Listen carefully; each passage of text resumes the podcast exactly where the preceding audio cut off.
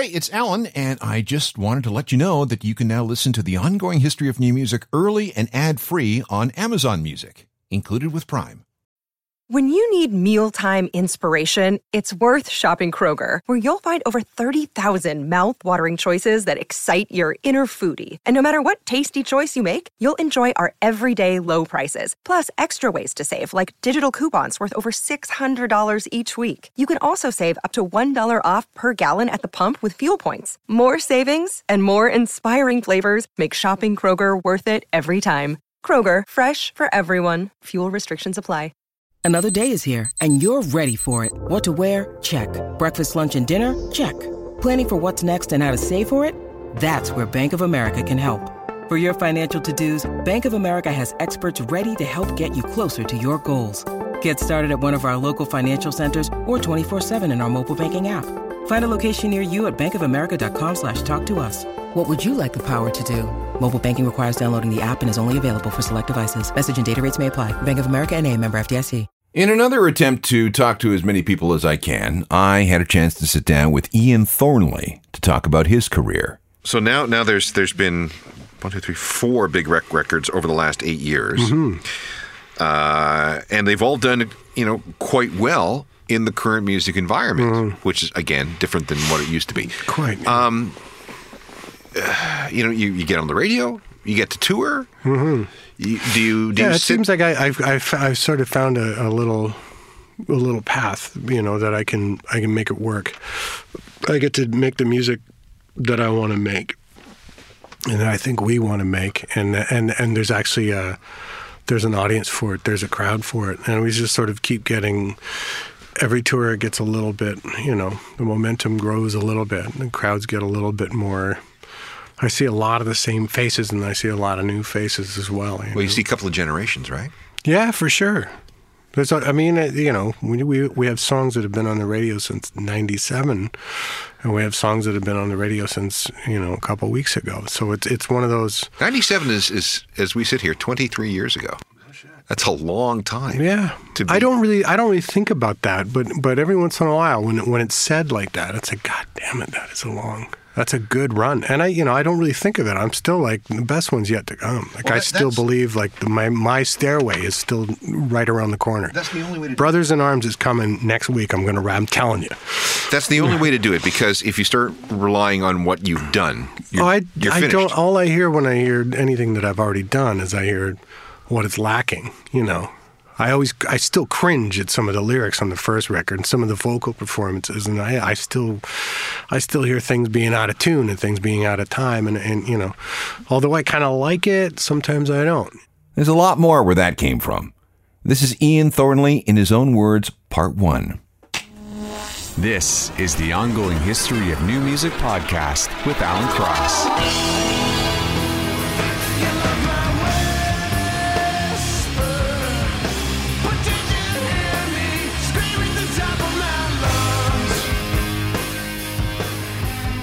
Ian Thornley and Big Wreck from their nineteen ninety-seven album In Loving Memory Of. Hello again, I'm Alan Cross, and this is another one of those special In Their Own Words programs. Whenever possible, I like to get as close as I can to an artist for information about their lives and career.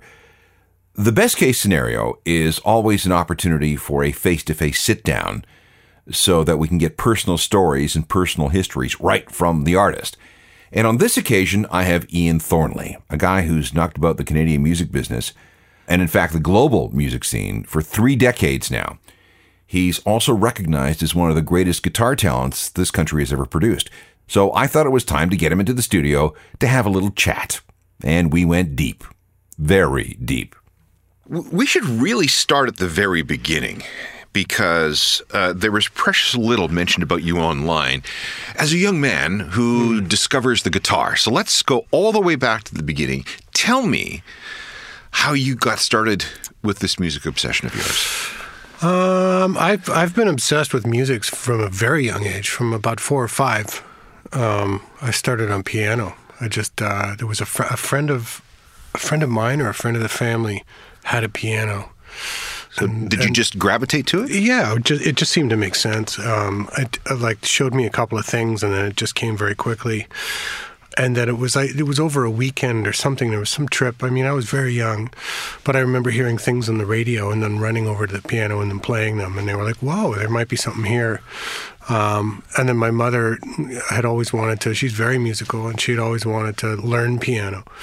Um, and she was a singer, and she'd always wanted to learn piano. So she was like, well, we'll both take lessons together. And it was that kind of that kind of thing. How old were you? About five. About five. Yeah. So piano went on for how long? Well, on and off for up until I was about fourteen. Um, I was playing in bands around Toronto as like the synthesizer player. I was. Uh, really? You were a synth guy? Oh yeah, oh yeah, big time. What did you have? Um, I had a Juno sixty or one oh six or one of the one of the Junos. I had a Roland, um, and then I think there was a Korg kicking around at one point. What were you playing? What kind of music? Um, it was it was uh, pop basically. I was in a band with Kurt Schefter. He was the he was the next young guy to me. I was thirteen. He was the next youngest guy. He was twenty-one. He was the guitar player that went on to play with Alana Miles, right? Right. He was the guy who played like Black Velvet and all that stuff was Kurt. Um, but back then he was he was the next youngest guy in the band that I could connect with. Um, I do, I, it was my sort of like a cousin twice removed or something was the singer Chrissy, um, and they their keyboard player had uh, bailed on a gig at the Cop- Copacabana.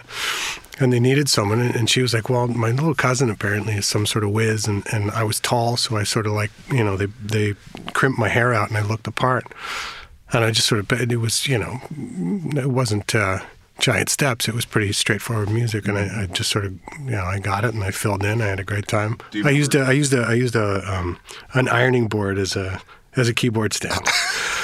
and uh, and yeah, and and that was the Copacabana, and then it was like we did the we did the. Horseshoe and the Bamboo and uh, El Macombo. What was the name of the band? Do you remember? Tula.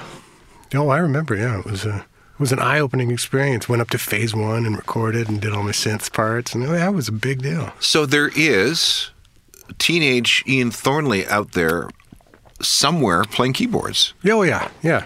Uh, well, no. I've I've looked everywhere, and I have not been able to find any Tula anywhere.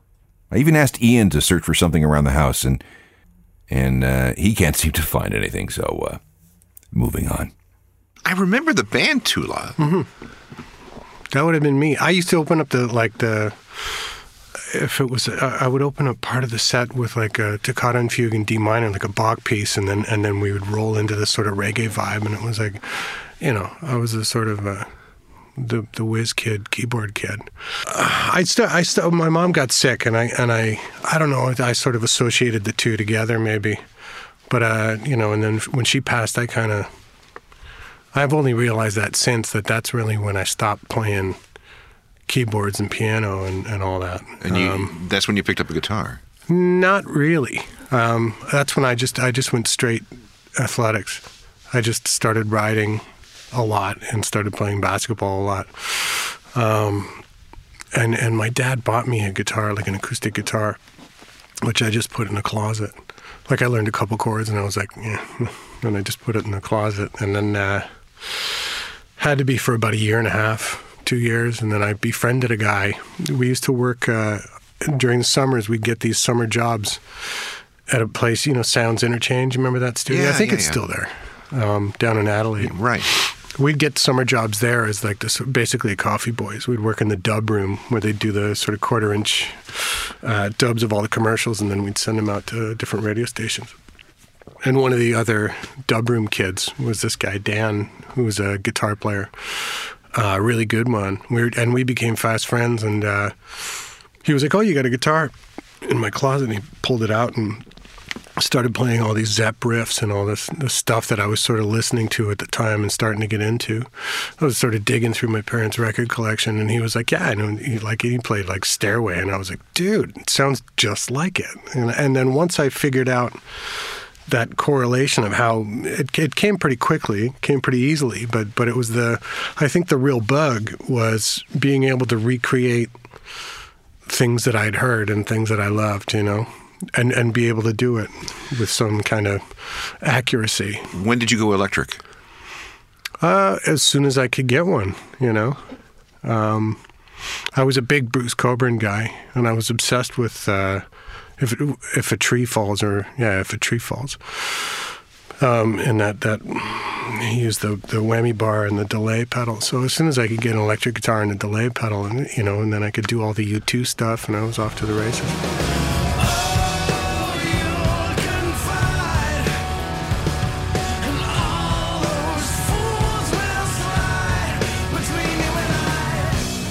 Were you playing in any other bands at this time with no, the guitar? No, no, no, no. I, guitar was I was I was still a jock, you know, to the rest of the world. That was just something I did on my own and was obsessed with, you know, um, most of the time. I started to have knee problems because I'd gone from cycling to basketball, which apparently uses different muscle groups, and my knees were like, nope. Um, so I mean, it wasn't because of that, but music had sort of it had gotten back to me through the guitar. Um, in a very different way than it was with piano. So how did you end up at the Berklee School of Music in Boston? I just, there wasn't really much else that I was going to do that I was interested in, you know? Um, yeah, it's just always sort of been there. I didn't really have a choice. It wasn't one of those, I was like, this is what I'm going to do, and this is, I have no, there's nothing else I want to do. There's nothing else. Well, getting into Berklee is not easy. Well, I just, I had put together, you know, I, I had a little four-track thing, and a, Um, I'd written a bunch of compositions and, and done all these parts, put them all together, and um, just sent those down. Uh, and then I had a had a call, and, and because I had a I studied with uh, I'd studied piano at one point with Darwin Aiken, who didn't even teach kids back when I was really little. Who was Darwin Aiken? A heavy piano player back in the day, um, heavy jazz guy. So you were quite accomplished as a keyboard player by the time oh, yeah. you picked up the guitar. Oh yeah, yeah. Yeah, no, I, yeah, and that's probably why it came pretty easily, just as far as the dexterity and um, stuff like that, and my ear, and, and, you know, I've always had big ears, but having a sort of a basic understanding of, of harmony and theory, um, nothing along the lines of a Darwin Aiken or any of the jazz guys. It was, it was, it was really sort of mostly things that I deciphered on my own by ear, and then being able to place names and, and numbers on them. It's like, oh, that's called a blah, blah, blah. Got it. You know, mm. It doesn't really uh, make you... It's not something you really understand how to speak until you... Right. It's like learning a language. How long were you at Berklee? Three years. Did you graduate? No. Not even close. got, that not was kind of dismissive. Yeah, no, not even close. I, I decided after... I think after two years, I had decided, like, I I don't want to really, I'm not here to graduate. I'm not here because the people that sort of had gone down that stream would end up being teachers. Um, and there's nothing wrong with that. It's a noble, it's a noble pursuit, but it's not for me. I can't, I, I can't get my head around it. Even to this day, it's hard for me to explain things that I'm doing, or that, you know, I just can't, it's hard for me to articulate music in that way that these people can. But it just seemed like the the the, the people that would go that route would would end up either being teachers or, you know, getting gigs where they're reading charts and stuff like that, and that just wasn't my bag. You wanted to be a performer. I wasn't even sure about that. I just knew that, that I, there was there was music that I wanted to do, and, you know, Autumn Leaves wasn't it. Not that there's anything wrong with that. It's just not my bag. Uh, so I started. I think by the third by by third year, I was I was taking courses based on uh, the teachers and the the, the profs who, who I thought were people that I could pick their brains about certain things. You know? And is this where Big Wreck came together? Kinda, yeah. I mean, Brian and I had met. In, this is Brian Doherty. Yeah, we had met first first year. Second semester, because my first semester I was on the third floor of the dorms, and then I got kicked out, kicked out of that room, and I was down in the first floor.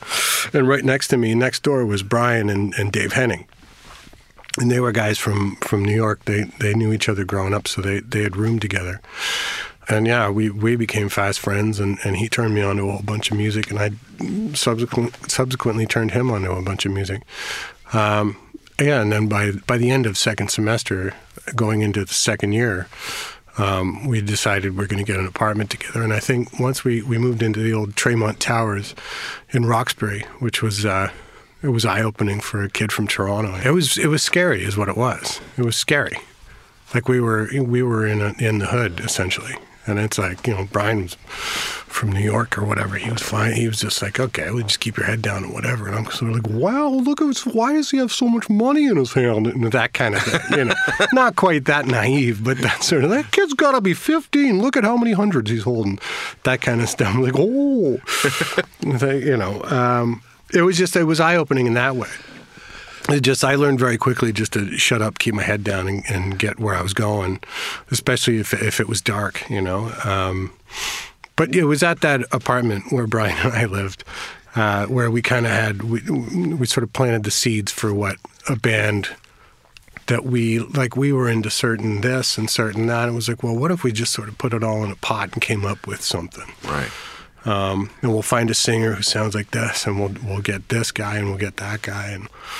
Um, I had already met Forrest when I was on the third floor, and, and Dave Henning was the obvious choice because he was, you know, grew up with Brian, and and that was pretty much it. Still more from the early days of Big Wreck coming up right after this. This is part one of an In Their Own Words discussion with Ian Thornley of both Big Wreck and Thornley, and we're still talking about the early part of his career when Big Wreck first came together in Boston.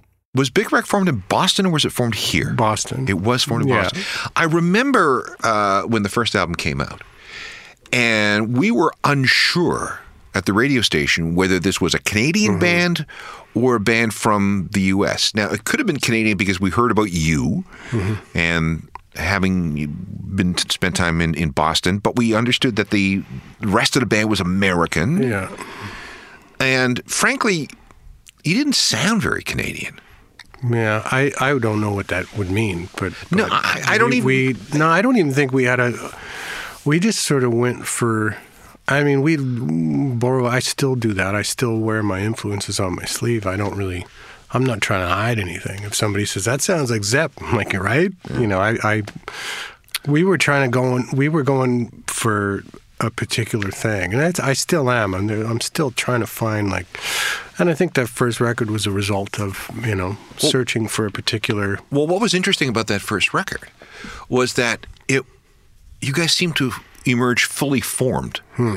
It didn't sound like a debut record. It sounded like something really, really polished, uh, really together. Well, it doesn't to me now. I just I hear a bunch of kids dicking around. um, it was our first... Like, a lot of that record is demos that, it, that Atlantic essentially bought.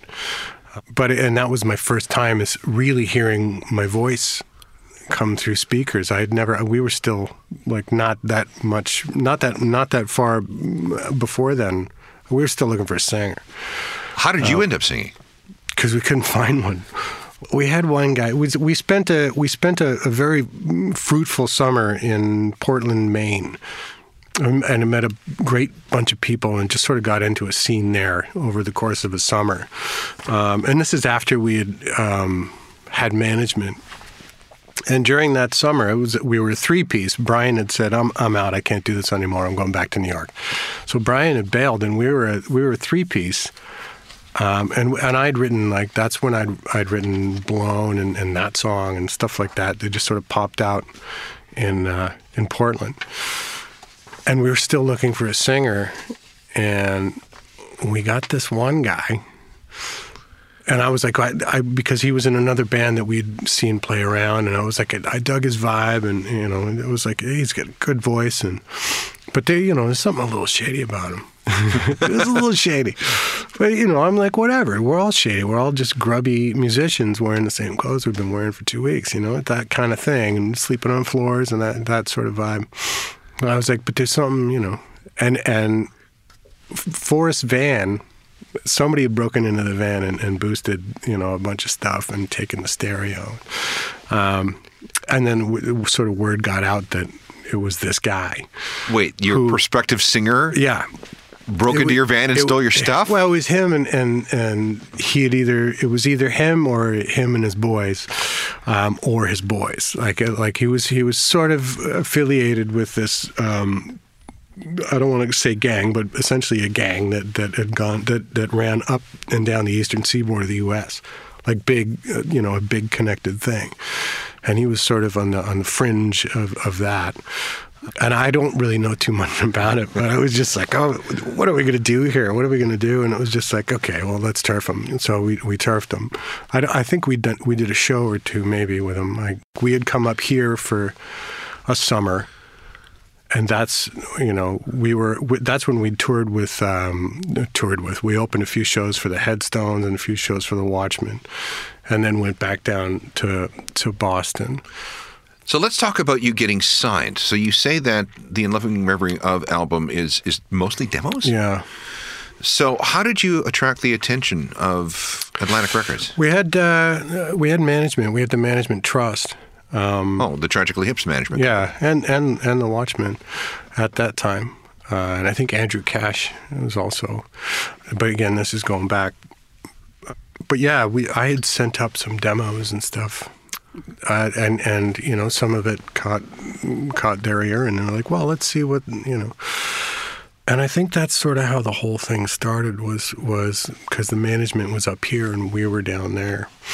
And then, and then I had gotten, my student visa had run out, so I was denied entry into the U S, and that was a whole thing. So I got a gig as a country guitar player for a few months, which was weird. There's I video. Can't, there's video out there somewhere. I can't imagine. Brutal, but actually great. You know, it was a, you know, it was also, it's also, it's all music and notes, and it's like, it became very apparent that it's like, while I might be an accomplished guitarist, I am not a country guitarist. It, like that's a different, that's a whole different thing. So the guys who can really do it are just amazing. It's a different language to me. It's beautiful. So uh, because you can't get into America. Yeah, uh, I was stuck up here, and, that, and that's actually when, when everything kind of started, and it was like, well, can you get me back down there to, you know, we're getting the boys back together. It was a few months, and it was Alan Gregg, and, and Alan was like, well, yeah, you know, he knows people. So he called people, got me back down there, we put the band um, through the ringer and played a few shows, and I think came up here, and that's when we did the, the Headstones and, and and Watchmen stuff. And then, you know, it got, I mean, we were literally, I had gone, I would go two or three days without eating and stuff like that. And it was like, things were really, really, um, you know, the skinny days. So, I, and, and Brian was like, I'm not doing this because I don't have to. So he went back to New York, and he, he would get a pretty good gig working construction, doing carpentry, stuff like that. Uh, so he did that, and then Brian and, and oh, sorry, and then Dave and Forrest were like, okay, well, we're going back too.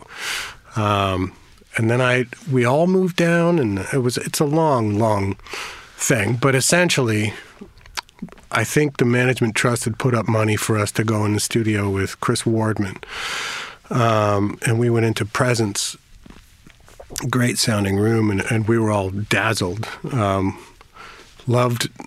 Particularly the engineer, who was Matt DiMatteo, and really got on with him. So we did maybe nine or ten songs there, um, and then and then came back as a three-piece and did another bunch of songs just with Matt DiMatteo, and that's where the Oaf and that song and, and you know, I think the the bulk of of the record came from that second demo session at Presence.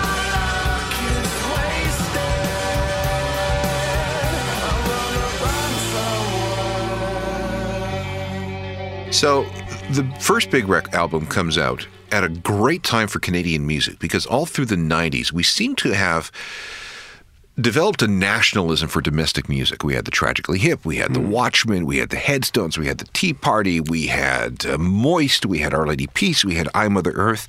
And in this mix is Big Wreck. Hmm. And once people heard what you were doing, you were sort of lumped in, and I don't mean that in a bad way, with this huge tsunami of popular, powerful Canadian music. Of course, being in Boston and then coming up occasionally to play shows or whatever, um, through the sort of ninety-five and ninety-six, into where the record had finally come out in ninety-seven.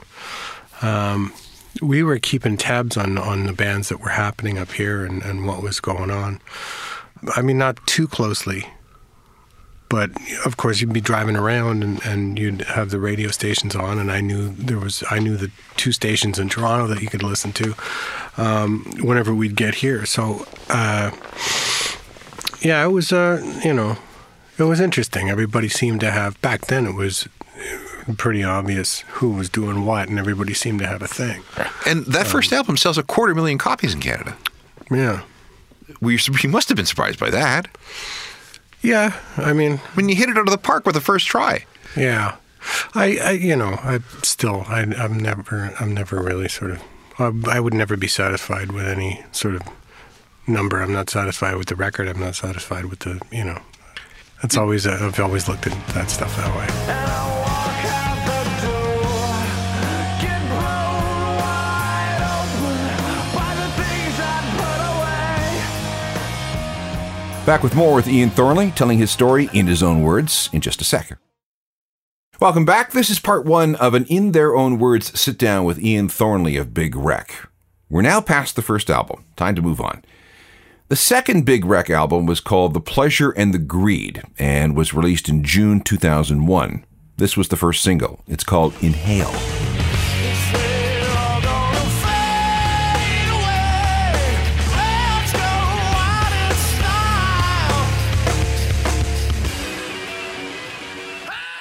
Uh, the second album, the the difficult second record, comes mm. out, uh, The Pleasure and the Greed, in in.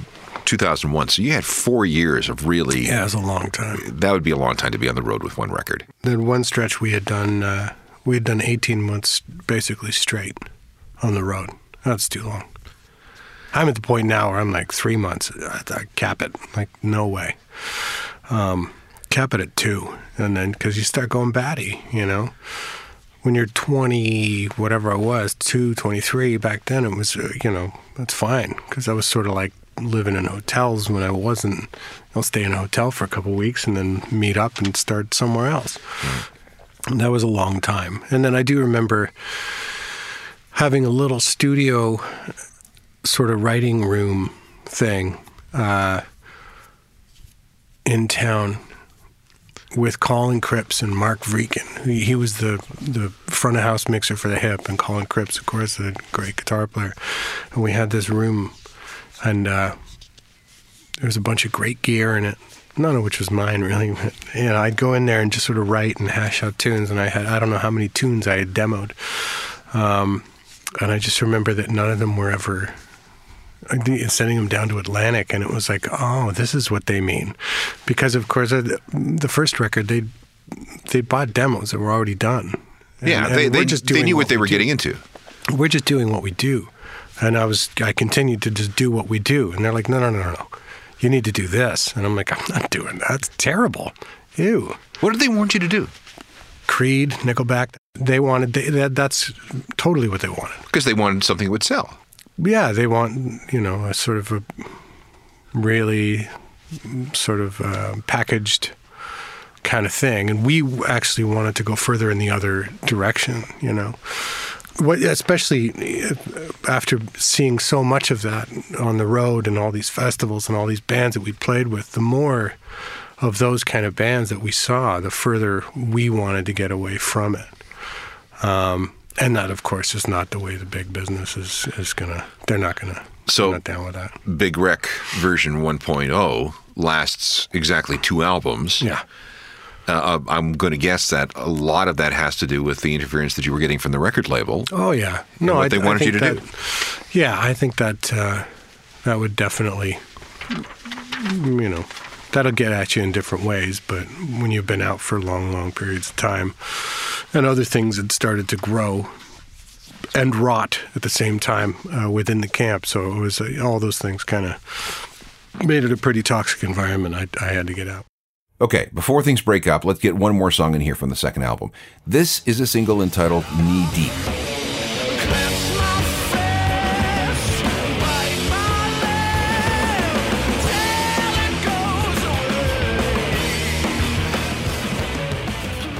We're already an hour into Ian Thornley's story, and we've only just managed to cover the first two Big Wreck albums. There is so much more. There's Ian's studio work, his solo material, the reformation of Big Wreck. And there was a time, two times actually, that he was offered the opportunity to become the lead singer and frontman for Velvet Revolver. This is fascinating stuff. So I hope you can join me next time for part two of Ian Thornley in his own words with the ongoing history of new music. Meanwhile, there are hundreds of podcasts you can listen to. They make for great binging. Just go to Spotify, Apple Music, Stitcher, or any of the other podcast providers that you can name. Just download and go. They're all free. And please rate and recommend if you get a chance. I have a website that's updated daily with all sorts of music news, information, and recommendations. It's a journal of musical things dot com. Please subscribe to the newsletter so you don't miss anything. That's free too. And we can connect through Facebook, Twitter. I do have a blue check mark. And also Instagram. All email can go to alan at alancross dot c a, and I will get right back to you. Technical productions by Rob Johnston. Talk soon. I'm Alan Cross. You've been listening to the Ongoing History of New Music podcast with Alan Cross. Subscribe to the podcast through iTunes, Google Play, Stitcher, Spotify, and everywhere you find your favorite podcasts.